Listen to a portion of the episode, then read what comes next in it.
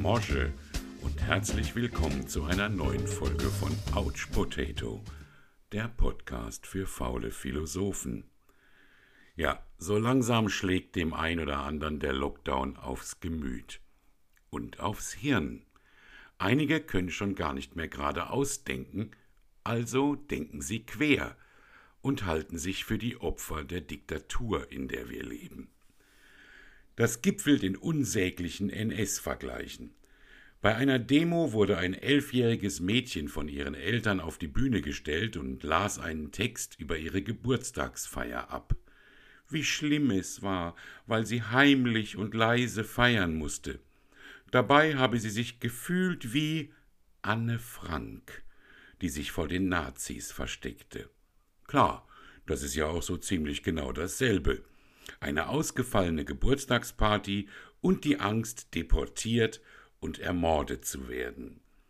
Wie moralisch verkommen muss man eigentlich sein, um sein eigenes Kind so zu instrumentalisieren? Die jüngste Entgleisung. Eine junge Frau stellt sich bei einer Querdenken-Demo auf die Bühne und erklärt, sie fühle sich wie die Widerstandskämpferin Sophie Scholl. Da hat's dann selbst dem Ordner gereicht.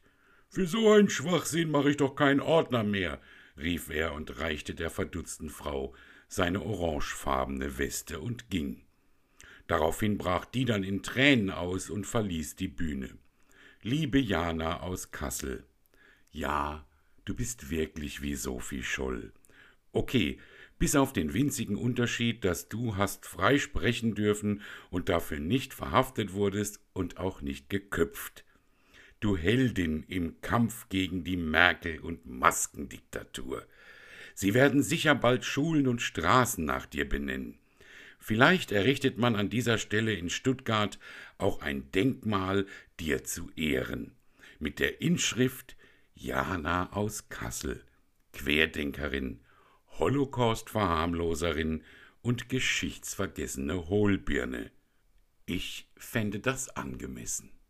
Man kann ja über das neue Infektionsschutzgesetz geteilter Meinung sein, selbst wenn damit lediglich die bisherigen Bestimmungen in ein Gesetz gegossen werden und auf diese Weise verbindliche Voraussetzungen für Maßnahmen festgelegt werden.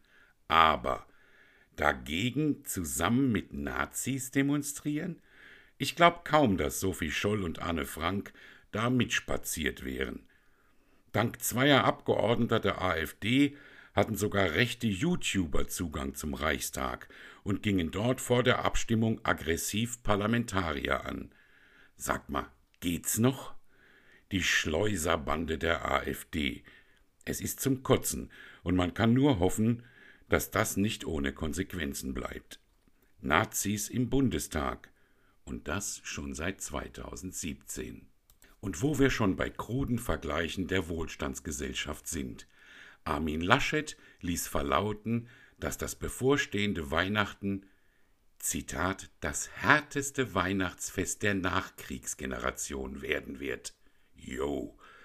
Da lachen Oma und Opa müde und erinnern sich an Weihnachten 1947 in ihrem zerbombten Häuschen bei minus 20 Grad ohne Weihnachtsbraten. Wir dagegen müssen Weihnachten lediglich im kleinen Kreis feiern. Alle, die in den vergangenen Jahren immer über ihre Verwandtschaft gemeckert haben.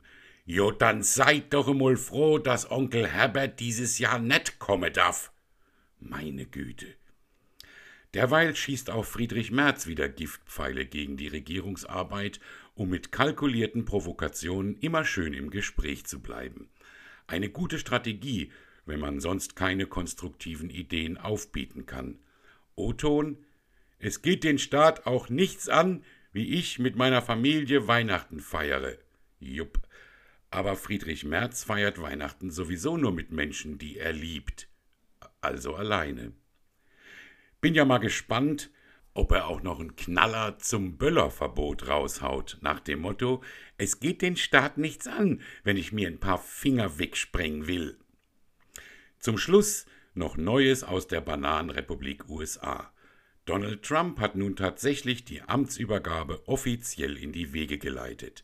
Natürlich nicht ohne zu bekräftigen, dass er dennoch die Wahl gewonnen habe und alles Betrug sei.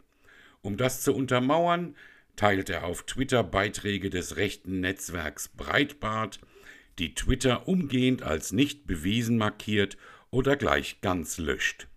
Über 30 Klagen der Trump-Regierung wurden inzwischen abgeschmettert. Vor lauter Wut darüber ist Rudy Giuliani sogar das Färbemittel aus seinen Haaren gesuppt. Vielleicht gibt es ja noch eine Pressekonferenz bei Four Seasons Landscaping.